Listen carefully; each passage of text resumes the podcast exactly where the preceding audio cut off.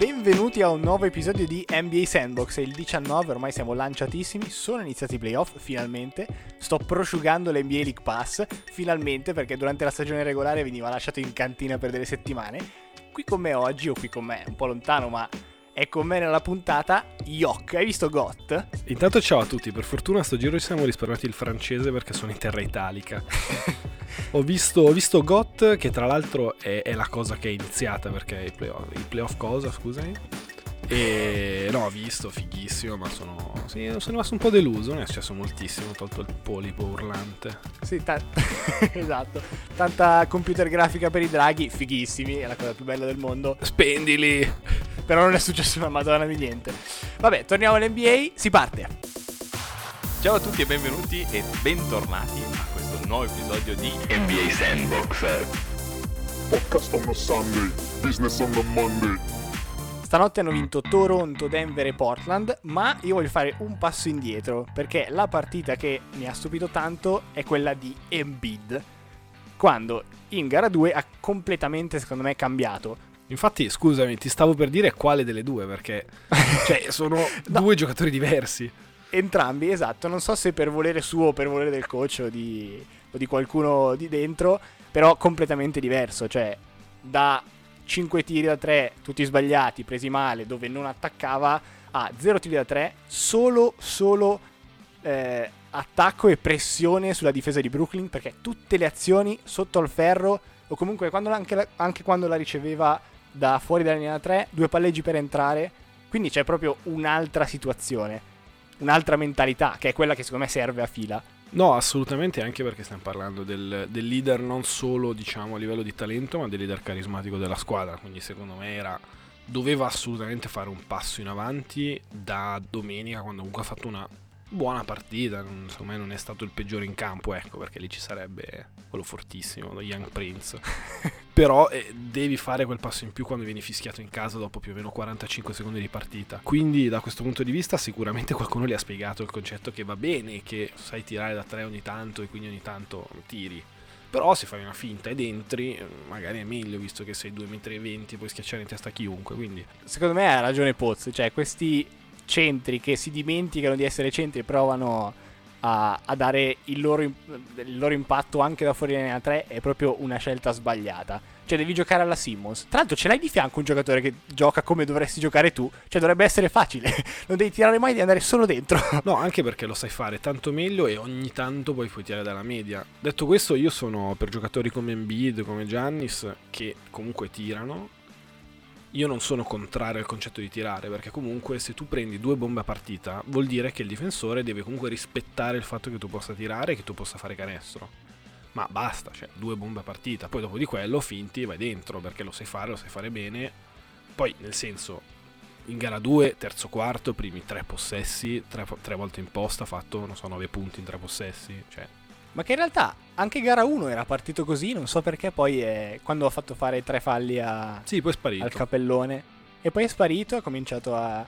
No, no, ma ripeto, è più anche un discorso di pressione che metti alla difesa che sa che ogni azione tu sei sotto a fare spallate e a dare, ma poi a dare sicuramente contro, più spaziature. Contro una squadra che non ha lunghi. E questo era secondo me il, la questione entrando, che sono molto leggeri. Cioè hanno Jared Allen che però appunto è molto propenso a, a commettere falli, quindi cioè, mi sarei aspettato anche da parte sua un, una volta che fai fare tre falli ad Allen e ti trovi davanti un sto mingherlino di 1,98 m, magari lo attacchi, non lo so.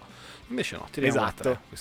Anche perché, anche perché vuoi tirare, ma c'è Boban, c'è Boban che tira da fuori. Ricordo ricordo del podcast scorso. Boban ha fatto 18 e 10 questa, questa, partita con 8 su 12 e tu dici sono schiacciate? Ma manco no. per sbaglio. No, no, ha fatto dei come li chiama?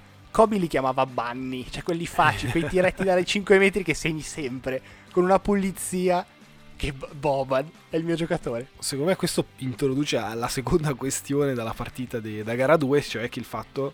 Ma, ma che scelte ha fatto Brooklyn difensivamente? Cioè, hanno fatto due scelte. La prima battezziamo Boban che ha tirato tipo 7 su 8 dalla media. Geniale. Vabbè, però dai, cioè, anch'io l'avrei fatto, no? Ma se fa canestro no, ma che senso ha, scusami? Ma Vabbè. battezza Simmons, cioè, non ho capito. Vabbè, ma è come il giovane al campetto che fai tirare, cioè, Sì, ma quello è serbo. terza che non- segna. Non credo che conosca il concetto di pressione dopo che gli hanno bombardato la casa. Comunque. Ok. E, no, e la seconda è la scelta di andare a zona. Cioè, la zona di Brooklyn è stato uno, secondo me, dei più grandi casi di- del perché non si gioca a zona in NBA, o almeno lo fa solo Dallas. Non so come l'hai vista te, a me ha ricordato molto le zone bulgare che vedevo in, eh, neanche in promozione, nelle giovanili, cioè quando arrivava quella squadra di 14 anni che pensava di giocare a zona. Cioè, il buco in mezzo è una bomba d'azione. A caso anche, tra l'altro, cioè, non mi sembra neanche una brutta scelta perché Fila non tira neanche benissimo da tre, però sì, è fatta proprio male, cioè è uscita malissimo ed è durata anche quello che doveva durare. Anche e- troppo. Per quanto mi riguarda, Esatto. Comunque, dato che Fila non ti esalta così tanto, ti porto la più gra- il più grande comeback nella storia dell'NBA.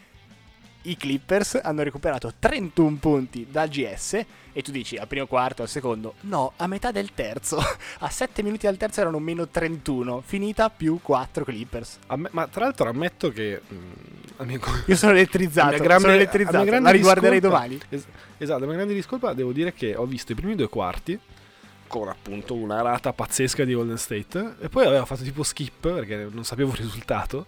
Ho detto vabbè qua ho vinto di 40, che palle andiamo avanti. E sono, Ti- ti- e ti- sono saltato tipo a mancano 7 minuti, ho visto meno 10, ho detto aspetta un attimo. Poi l'ho, l'ho accesa, prima azione, piccione viaggiatore del Gallo, l'unico, l'unico tiro che si è preso nei 6 minuti, per fortuna che c'era l'altro. Ecco, apriamo a parentesi Gallo. Cioè, a me è dispiaciuto un po' perché in regular season, ne avevamo parlato anche con Silve qualche podcast fa, aveva dato l'impressione di essere in controllo, di giocare nei momenti decisivi. Qua invece è un disastro, è scomparso. Cioè, nei momenti decisivi la dava via. Non ha mai preso una, scel- ha mai preso una scelta. Due volte ho proprio la- la- l'immagine di queste due azioni con Curry che, lo- che difendeva su di lui.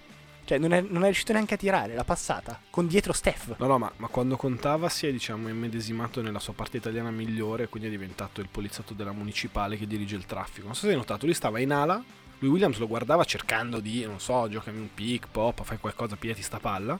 E lui diceva, lui inizia a gesticolare tipo, no, no, tu vai di là, tu vai di là, io vado in angolo, aspetta, vado un attimo in bagno, torno, oh, 10 minuti ci sono, dai raga, non, non preoccupatevi. E questo è stato, cioè, fondamentalmente, sparito, inutile. Poi per fortuna dall'altra parte Steph ha deciso di buttare via qualsiasi pallone sia trovato tra le mani, quindi... Ma oltre il discorso Gallo, che tra l'altro mi dispiace anche parlarne male perché ovviamente Italia e speravo che giocasse molto meglio, prendendo questo comeback, questa, questa rimonta incredibile, è stranissima perché hanno messo 5 bombe.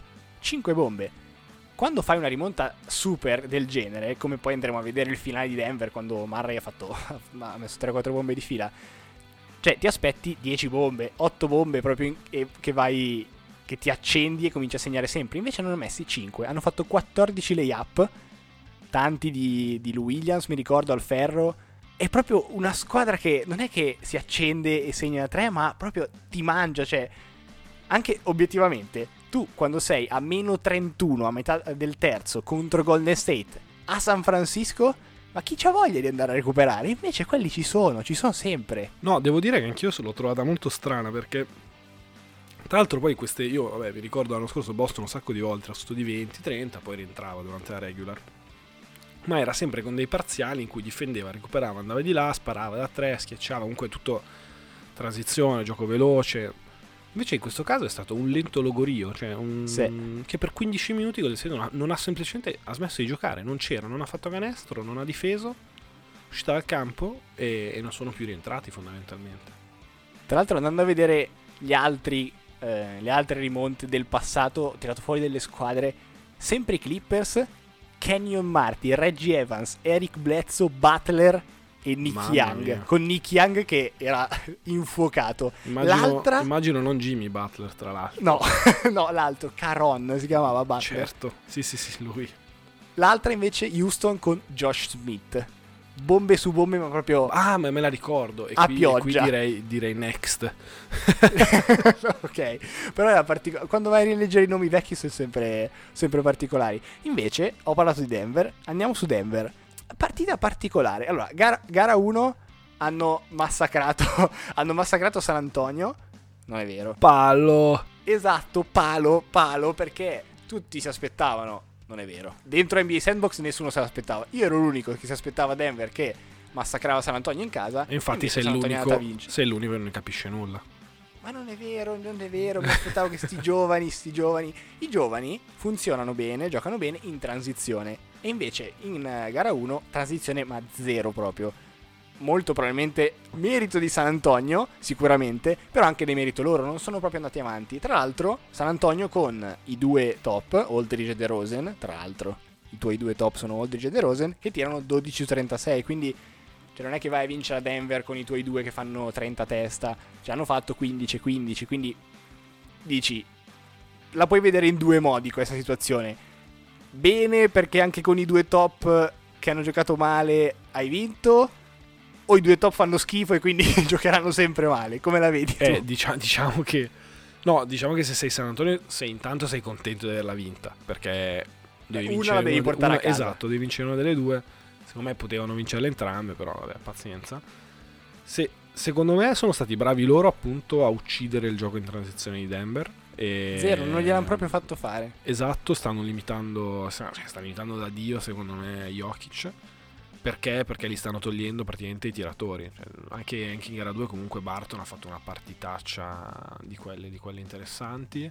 Murray è- si è diciamo mh, redento gli ultimi 3 minuti, gli ultimi 5 minuti, ma stava giocando una partita indegna pure lui, era 0 su 8. Cioè, sono San Antonio è famosa per questo, sono bravi a difendere il tiro da 3, sono bravi a, insomma, un po' a toglierti l'aria e questo stanno facendo, quindi, che, che poi è il motivo di base per cui pensavo che una squadra inesperta come Denver andasse, andasse a perdere, anche perché scusami, dai, cioè giocano con Ciccione, giocano con quel disadattato di Murray, non potranno mica passare il primo turno, scusami. Murray, tra l'altro, andando a rivedere la stagione, il- sempre contro San Antonio, 26 dicembre, 9 punti con percentuali ridicole, due giorni dopo 31.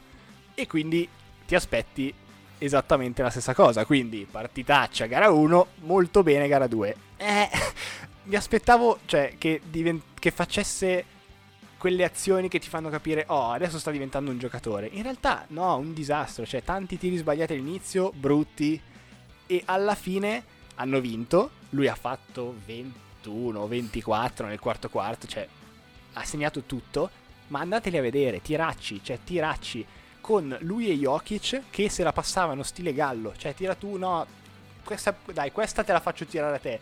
Perché solo non ho le palle di farlo. E veramente tiracci. Cioè, quindi non mi ha convinto per niente, nonostante abbia veramente segnato tutto. Ma anche un paio di tiri scordinato, quasi cadendo. Ti voglio, scusami, ti voglio dire una cosa, perché secondo me ah, è vero che ha preso dei tiracci, però la, la sua capacità di fondamentalmente di, di esplodere sul mid range, che è quello che è successo, secondo me è la chiave in generale una, nel basket moderno per una squadra che è ai playoff, perché quello che si sta vedendo ad ora, e non ci siamo ancora arrivati con OKC, ma che abbiamo visto con Toronto in gara 1, abbiamo visto con un sacco di squadre, è che fondamentalmente se, se hai una squadra di gente che tira solo da 3 e la palla non entra, non hai gente che sa crearsi un tiro, non hai gente che può arrivare al ferro con, con dei punti facili, è finita. Cioè, ai playoff devi avere gente come KD che riesca tranquillamente, quando serve, a metterne due dal mid range, tranquillo vai di là, difendi, vai di là, due dal mid range, torni indietro, difendi e, di qua e di là e così vinci i titoli. Basandoti solo su, su gente che tira da tre diventa molto complesso, quindi questo secondo me è la cosa positiva per cui Murray può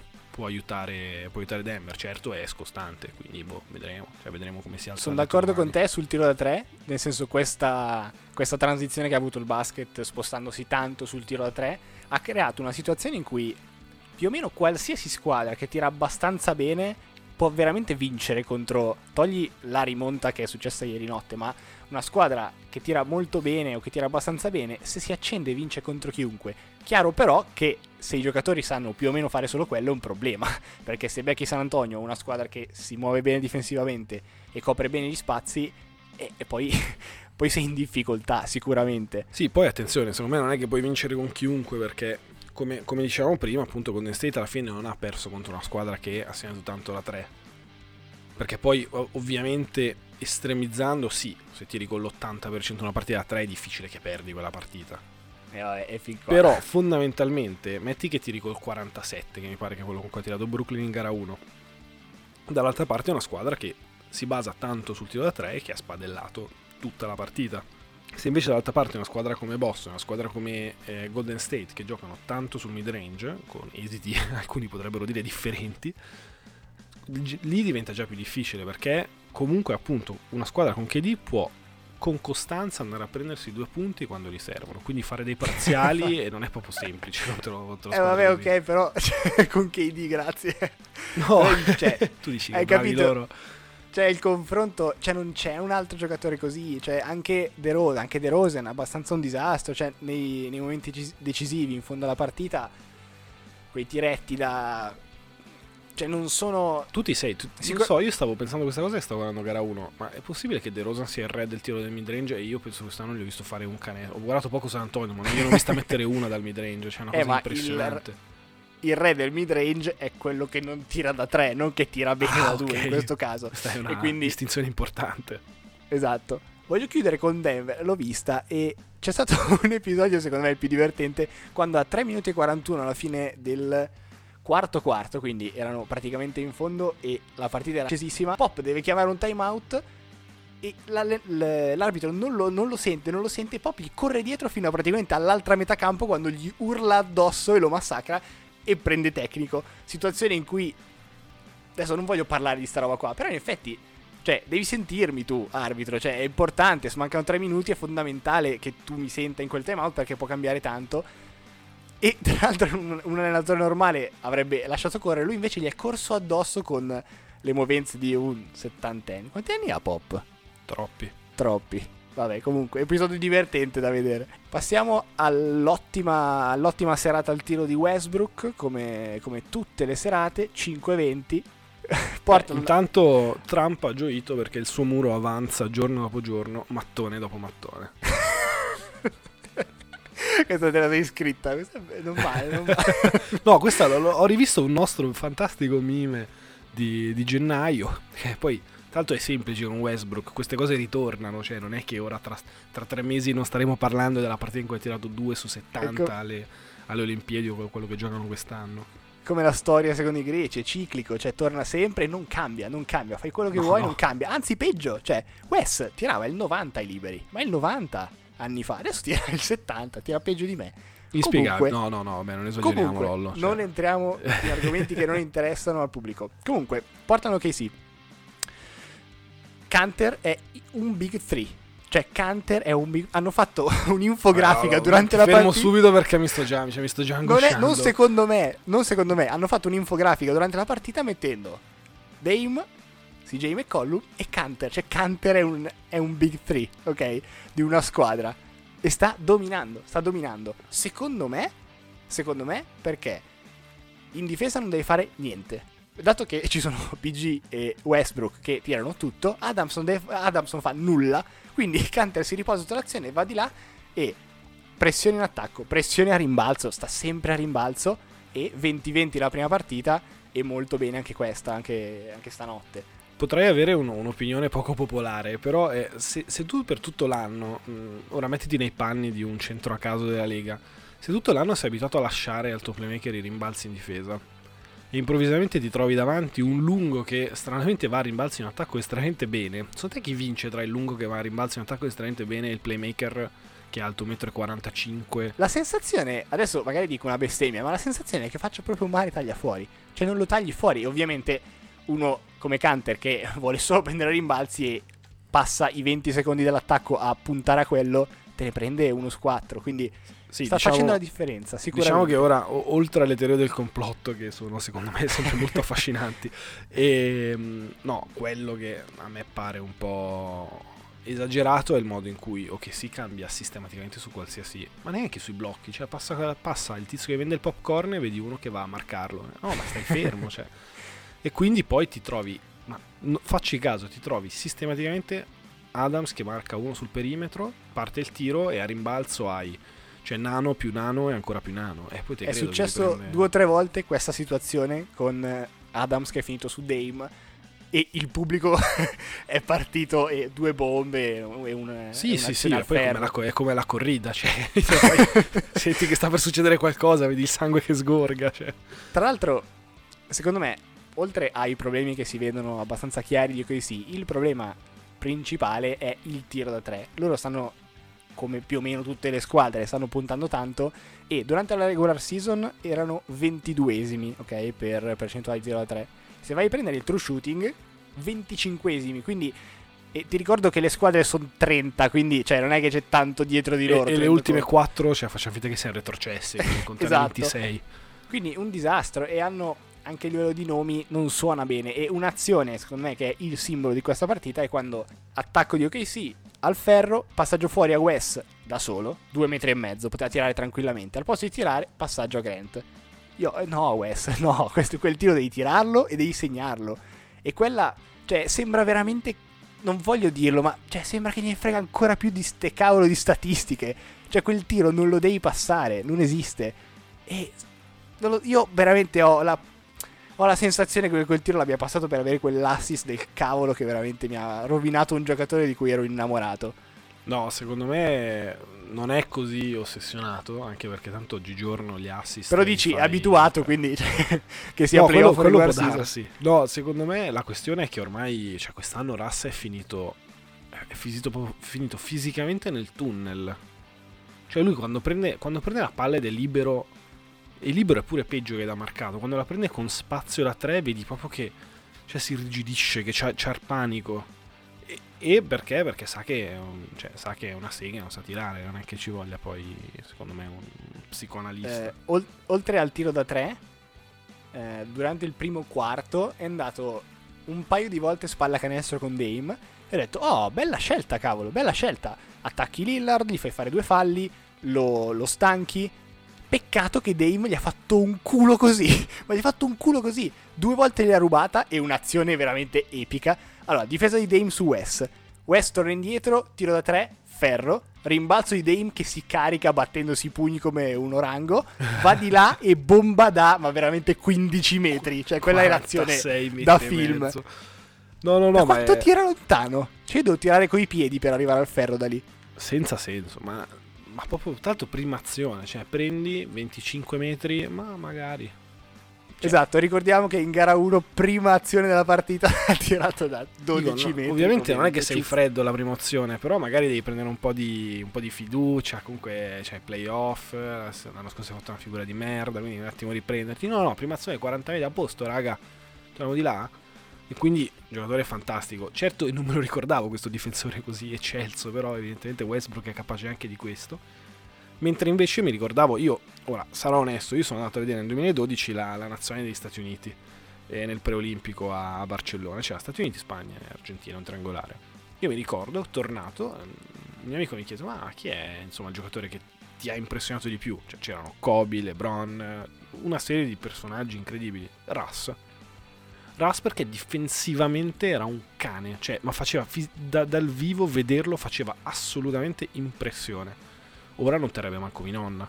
Cioè, detto proprio onestamente. esatto, ok, beh, fa ridere. Non ma- tiene più nessuno, ma è impressionante. Cioè, dal perimetro è sempre battuto dal palleggio. Io non, e non capisco come sia fisicamente possibile un giocatore con quell'esplosività.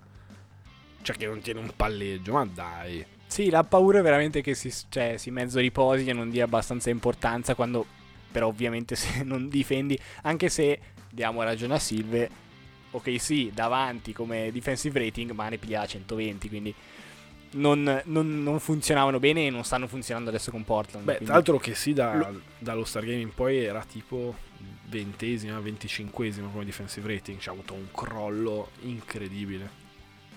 quando conta, Capito? giù no, no, esatto. esatto. L'unica, l'unica nota positiva secondo me di OKC è PG, non a livello eh, generale, ma ha attaccato di più il ferro. E tenendo conto che ha un problema alla spalla importante, l'idea che comunque voglia andare al ferro e comunque voglia attaccare e essere aggressivo sicuramente è importante. Cioè, Ma te ce l'ha, e- ce l'ha il problema alla spalla? Ma dai. O Allora, sta solo, o sta solo ho visto- spadellando? prima, prima, prima ho visto un'intervista prepartita in cui diceva no ma la spalla non mi ha dato problemi mentre tiravo non era un problema però ha fatto l'intervista con il blocco di ghiaccio sulla spalla quindi cioè, era la classica sì no davanti ti dico che non è un problema, ma palesemente Però- è la scusa per il quale sto tirando di merda. e vabbè. No, ma tra l'altro eh, è una cosa che mi ricorda moltissimo un episodio di cui ci siamo dimenticati in maniera assolutamente criminale dall'anno scorso. Cioè LeBron che dopo gara 4 si presenta con l'impalcatura sul braccio che sembrava, non so, gli fosse caduto sopra un, un edificio. E di tutto ciò per dire, no raga, cioè, ho tirato male perché eh, niente, mi sono rotto la mano per 5 partite e mezzo e oh raga, sfiga. E non so, l'impressione mia è che con PG sia, potrebbe essere la stessa cosa, cioè in realtà la spalla le è passata, però vabbè, continua a mettermi la fasciatura che non si sa mai, quindi se tiro 1,20, eh raga, la spalla, sfiga.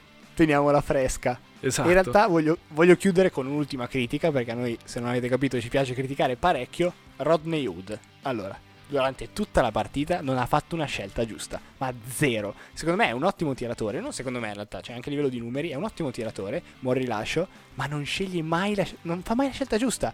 Né, cioè, la classica situazione in cui uno penetra, palla fuori, altro, altro passaggio, devi tirare, perché devi tirare a un metro, non tiri, fai una finta e ti fai arrivare al difensore. Poi uguale, devi fare palleggio resto tiro, fai palleggio, arresto, non tiri e tiri fai venire addosso al difensore. Un disastro, No, veramente, no, un disastro. Lollo, devi, devi capire che Rodney Hood è il tipo di persona che dopo la partita passa un secondo al supermercato, prende i fusilli, va a casa, entra in casa la moglie gli fa Ma Rodney, ma, fa, "Man- mangiamo? Sì sì amore ho preso i fusilli. Sì Rodney ma c'è il risotto con i fusilli come cazzo lo facciamo? e, penso che questo possa racchiudere il concetto di scelta nella vita di Rodney Hood. esatto, molto, molto particolare. Allora, abbiamo parlato di un po' tutto, abbiamo saltato l'infortunio di Cousins che ci dispiace, ma c'è poco da dire, ne parleremo di più, ne parleremo di più in estate. Siamo in chiusura, voglio ricordare un paio di cose. Prossimo episodio che noi regi- registreremo probabilmente sabato, perché è domenica e Pasqua, con finalmente gli amici di Airball.